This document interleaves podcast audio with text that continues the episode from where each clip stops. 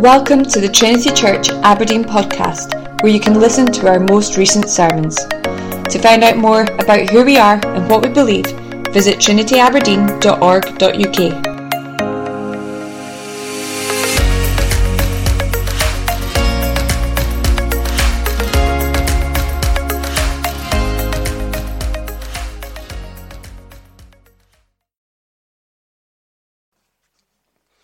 Well, let's turn to God's Word then together, the letter to the Hebrews. Will Allan, our assistant minister, is going to be preaching for us in just a moment. We're going to read Hebrews chapter 8, just the first six verses, page 1005 if you're using the black Bibles, or 1192 if you're using large print.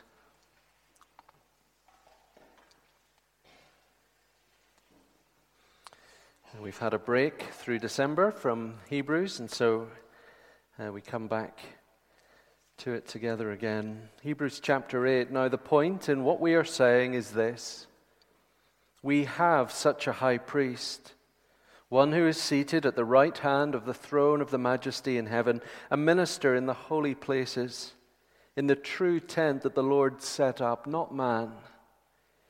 For every high priest is appointed to offer gifts and sacrifices. Thus, it is necessary for this priest also to have something to offer. Now, if he were on earth, he would not be a priest at all, since there are priests who offer gifts according to the law. They serve a copy and a shadow of the heavenly things. For when Moses was about to erect the tent, he was instructed by God, saying, See that you make everything according to the pattern that was shown you on the mountain. But as it is, Christ has obtained a ministry that is as much more excellent than the old as the covenant he mediates is better, since it is enacted on better promises. Amen. May God bless to us his holy word. Uh, well, good evening. Would you please turn back to Hebrews chapter 8?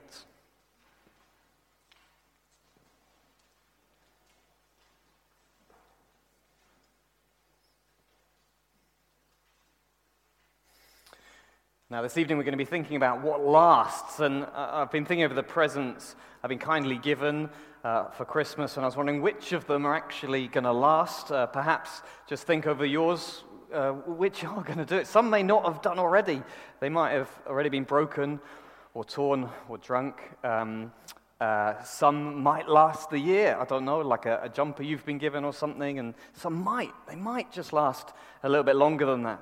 Because our stuff, it just points us to something that's true uh, of life that things don't last, do they? They do eventually wear out, they, they break. Um, but it's also true of other things our, our memories, our bodies, even our planet, our, our star. If, if you remember back um, a few weeks ago in Advent, David was speaking how nothing have, have has permanence, even life itself. Death uh, casts a long shadow over our lives. And we, we know that deep down, don't we? It's just all around us. And, and so I wonder if our society, knowing that, has kind of has kind of gone for the full on approach. You know, if we can't make things life, let's just go big. Okay, uh, let's, let's maximize things now. Uh, let's make this short term as crazy and kind of as mega as we can. Just think of, I know, binge drinking. You know, it's, it's getting hammered or nothing. Or, or technology. I'm going to get the best iPhone even if it puts me into, into debt. Or relationships. It's about, you know, sex now, no strings attached, get everything while I can, go big or go home. But the, the thing is, we know that just leaves us hurt and burnt. The great highs are followed by deep lows. But in Christ, God, this evening for us, has a much better answer.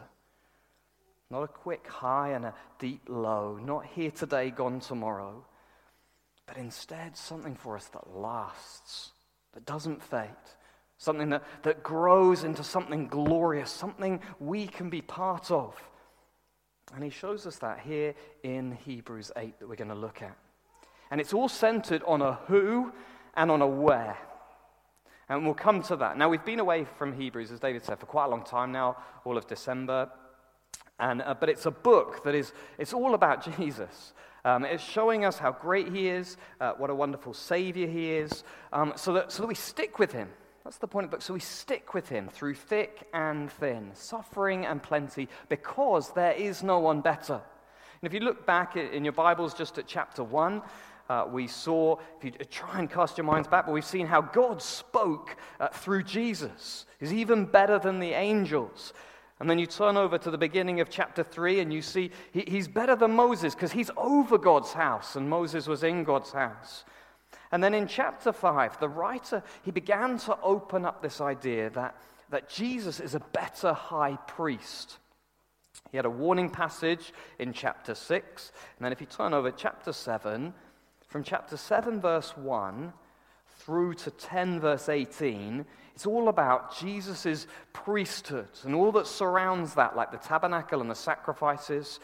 Chapter 7, we particularly saw, if you, remember, he's not in the order of Aaron anymore but instead he's in the order of Melchizedek. He's our risen uh, and permanent high priest. Just have a look at 7 verse 23. It says um, that the former priests were many in number because they were prevented by death from continuing in office. But he, that's Jesus, holds his priesthood permanently because he continues forever. Consequently, he's able to save to the uttermost those who draw near to God through him, since he always lives to make intercession for them. And then here we get to chapter 8. And, and firstly, the writer again takes us to the who, to Jesus. It's, it's a good little passage actually to come to after a break uh, from the book. And then he's going to take us to the where. Because if, if we want to be part of something that lasts, that doesn't fade, well, firstly, we need the perfect who. Let's read again verses 1 and 2 of chapter 8. Now, the point in what we are saying is this we have such a high priest one who is seated at the right hand of the throne of the majesty in heaven, a minister in the holy places, in the true tent that the Lord set up, not man.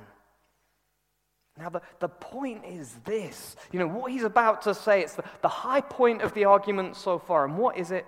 Well, it's we have the perfect who. If God is going to give us something that lasts, He's got to give us the right person for the job. And so the writer kind of starts listing Jesus' titles his qualifications. It's like when a, when a speaker's introduced and all their books and awards are read out, or when a, an interviewer starts to read through an applicant's CV. And what do we see? Well, first, we see he's the perfect high priest. Verse 1 We have such a high priest. You know, we've looked at this uh, in previous sermons. It's kind of reflecting on chapter 7. We, we, for us to come to God, we need a priest, if you remember, a go between. And we have that priest. He's been promised by God with an oath. He's one who lived a perfect life, holy, innocent. And vitally, he's the one who's in heaven permanently, as we just read, for, for us, because he rose from the dead. One who's more glorious, the greater kind of priest. He's the perfect high priest. But there's more. He's also the perfect off. He's made the perfect offering. If you have a look at verse 1 again, we have one who is seated at the right hand of the throne of the majesty in heaven. A high priest, he sat down. Now, why is he sat down? What does that mean? Well, it's because he's completed something. Have a look at 7, verse 27. He has no need, like those high priests, to offer sacrifices daily, first for his own sins, and then for those of the people, since he did this once for all when he offered up himself.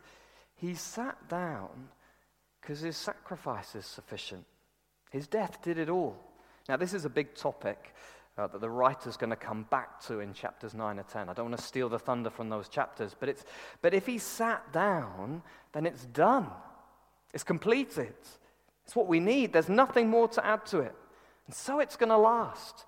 If nothing could be added, it's a perfect offering. And then, thirdly, he's also the perfect king. Where has he sat down? He sat down at the right hand of God. That is the ultimate position of power and rule. We not only have a priest, but we have a king. We have one who reigns, who's building God's kingdom. You know, we, we can look around at, at people trying to build their own little kingdoms, you know, domineering dads building their family kingdom, or, or ruthless bosses building their company kingdom, or, or tyrant rulers building their national kingdom. All built on fear and pain.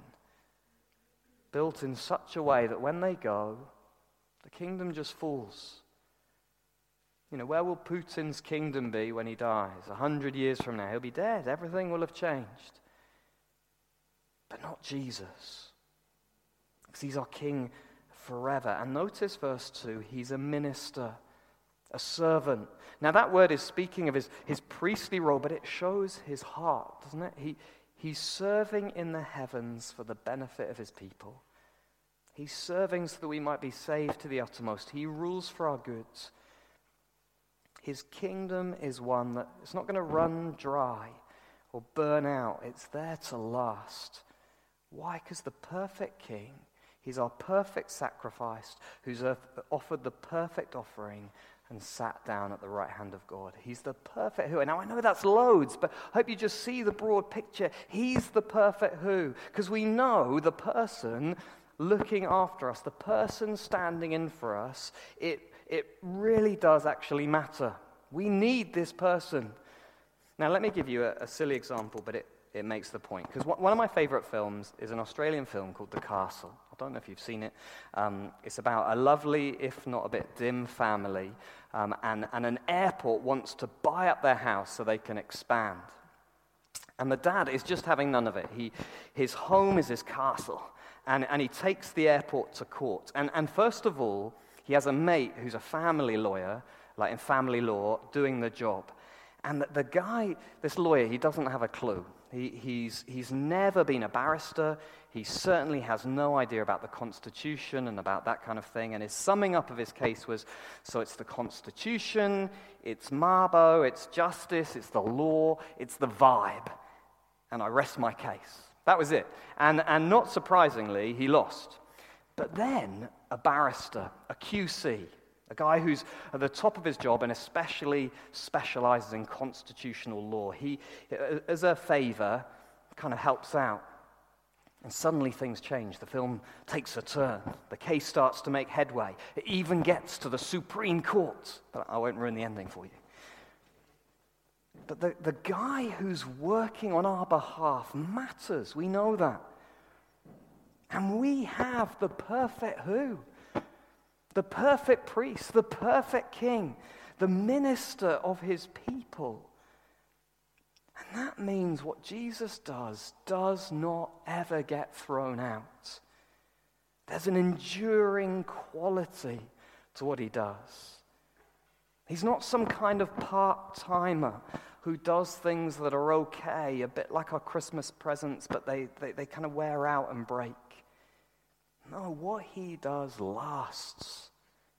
He's about saving to the uttermost. He's about eternal life. He's about what endures. His access to God is unique. His, his forgiveness is total. His righteousness complete. His love is abounding. His life is everlasting.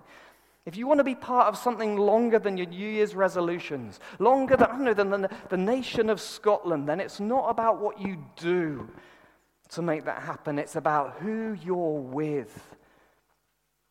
You know, we see a pale reflection of this uh, in people's love of celebrities.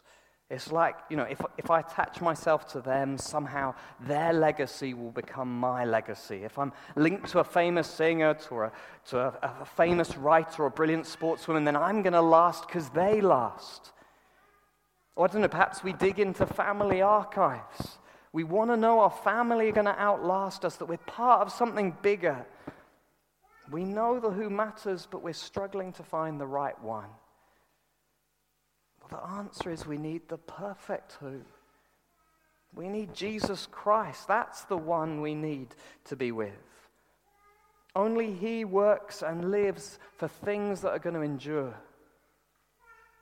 I don't know, perhaps over the last few weeks you found that things have faded quicker than you expected.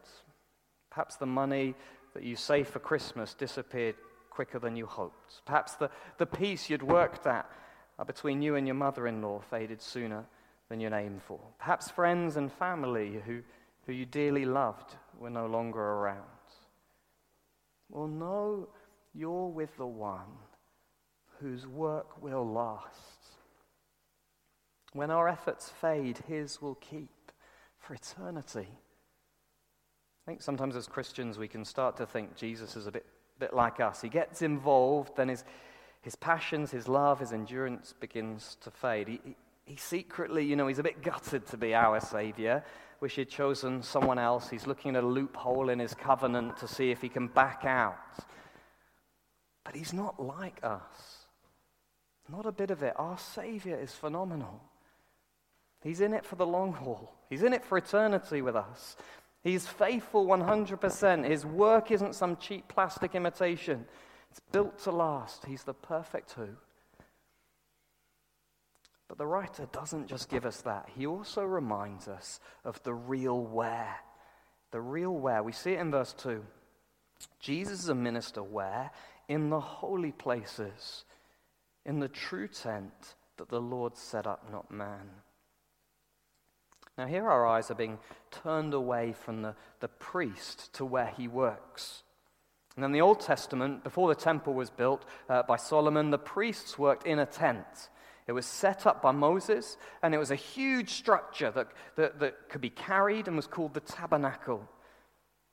But we, we need to see there's a true tent. It says a true tabernacle, a place that Jesus ministers, not by people, uh, but by directly, uh, sorry, not built by people, but directly by God Himself. What's wrong with the human stuff, you may ask? You know, surely God set up the tabernacle. The worship uh, uh, was set up back there in Exodus. Well, let's have a look, shall we? Verse 3. The writer starts off by just reminding us that the priests have got to offer gifts. Now, by implication, if they've got to offer gifts, then they, they, they've got to offer them somewhere. So if Jesus is a priest, well, where's he going to offer his gifts? Well, verse 4 Now, if Jesus were on earth, he would not be a priest at all, since there are priests who offer gifts according to the law. So Jesus, he, can't minister on earth because there, there are priests already. But here we get to the key issue. Jesus, he's never meant to be a priest in the tabernacle. Why? Because that tabernacle was never meant to last. Verse 5 they serve a copy and shadow of the heavenly things. And he proves it from the scriptures. For when Moses was about to erect the tent, he was instructed by God, saying, See that you make everything according to the pattern that was shown you on the mountain. So the whole Old Testament setup the priests, the sacrifices, but especially here, the place, the tabernacle, it's a shadow, it's a copy. It's all pointing beyond itself to somewhere else, to somewhere better. It's all pointing to the heavenly place, the true tent. Because that's what a shadow does, isn't it? You know, when, when you look at a shadow on the floor, let's, let's just say you're waiting for someone and you see a shadow of them on the floor as they come around the corner. Now, you can tell it's them because of their outline, I don't know, they've got a familiar hat, they swing their arms in a, I don't know, as they walk in a familiar way, but it's, it's only 2D. There's no color, there are no features, there's no smiling eyes or kind of bright bow tie. And so when they appear from around the corner, you don't keep looking at the shadow. It'd be pretty weird if you tried to shake hands with a shadow, give it a hug, pat it on the head. No, you, you look up at the real thing our attention, our time with the shadow, it's, it's meant to be for a moment because it's limited. It's pointing us beyond to the real thing. The earthly tabernacle was limited, so it was only for a time. Now, the tabernacle was amazing. It was built to be carried through a desert for years and years. It was a huge tent structure with, with 10 great curtains of fine linen and yarn. It had further curtains of goat's hair laid on top. It was all held together with, with bronze clasp uh, and pieces of acacia wood. Uh, and then in the Holy of Holies, the Ark of God sat. The, the footstool of the Creator of heaven and earth stood with the, the Ten Commandments and some manna inside. But it was always to point beyond itself. It was, a, it was patterned on somewhere else, a, a place of technicolor. A place in 3D, a place God had created, a heavenly tent, a place where the risen Lord Jesus entered at his ascension, bringing everything together, the place of God's manifest presence. If the tent was just a shadow, just imagine the heavenly reality. And whatever you're imagining right now, it's better than that. It's a place of glory, it's the real, it's the true. And it's only the real, it's only the ultimate that will last. It's a theme that runs through Hebrews. The, the things of these last days, they're the final, the consummate, the ultimate reality. You know, we've seen back in chapter 1 the last days are when God speaks in Jesus with no more to come. Why? Because it's the ultimate speech. We've seen in the last days there's the final Sabbath celebration with no need of anything else. What was before is ending, and what is real is going to last. We see at the end of chapter 8 in verse 13, and he says, In speaking of a new covenant, he makes the first one obsolete, and what is becoming obsolete and growing old is ready to vanish away. When the new is here, the real, the final appears, the old fades away, and the new will last. And here it's about the place. Later on in chapter 12, the writer speaks of God shaking the heavens and the earth, but says, Therefore, let us be grateful, receiving a kingdom that cannot be shaken. In other words, what Jesus is involved in, his place, his kingdom, because it's the real where it lasts. The shadow, the copy, they're temporary, but the true and the real it abides. Now, you may be thinking, well, that's, that's all well and good. Thanks for that kind of information. But so what? Well, let's just bring it to two areas of life as we finish that actually can be so unstable and insecure, and in the end, it's fading. Firstly, let's just shine this on the, this truth on our insecure, man made religion. Now, things and places of worship, we know they just they don't last, do they? If you just think of uh, the cathedral in Christchurch, New Zealand. An extraordinary building built 150 years ago, built to last. But after a number of earthquakes, a big one in 2011, it just brought the spire crashing down and damaging the rest of the building. And now there's kind of a temporary cathedral in its place. Or, or think of the giant Buddhas built in the rock of Afghanistan, probably 1,500 years ago. And yet the Taliban could just come along, place some dynamite underneath them, and blow them apart, never to be seen again. Our gold dims, our, our priests die, our tents fall apart, religious fads come and go, our great objects of worship disappear, they're stolen, they're destroyed. And so, like other parts of society, well, religions at that point, man made religions, they can get insecure about it all, about their own insecurity, really. And so, what do they do? They, they try and up the glory try and up the glory to make, make up for how fleeting they are. There's more gold, there are more statues. We take our, make our temples more ornate. We go for flashy entertainment, uh, like a high octane show, uh, rather than reverent worship. But you know what? As Christians, we don't need to do that. There's a beautiful simplicity, actually, to our religion and our places of worship. We don't need a building to look like Solomon's temple with precious stones everywhere, with beams, doors, and, and walls covered with gold. We don't need sparkly robes or giant statues. Why? Because we have a more glorious, more real, and abiding heavenly tabernacle, the true tent made by God Himself, where Jesus is. We don't need to try and recreate heaven on earth. Yes, we, we believe in beauty and the, the importance of space and light and color. Buildings, you know, do matter because people are made by God to enjoy His world, but they, they don't matter in a way that tries to make heaven here on earth, in a way to, to paper over the cracks of our limited religion. Instead, they matter in the way they can point us, point our eyes of faith upwards.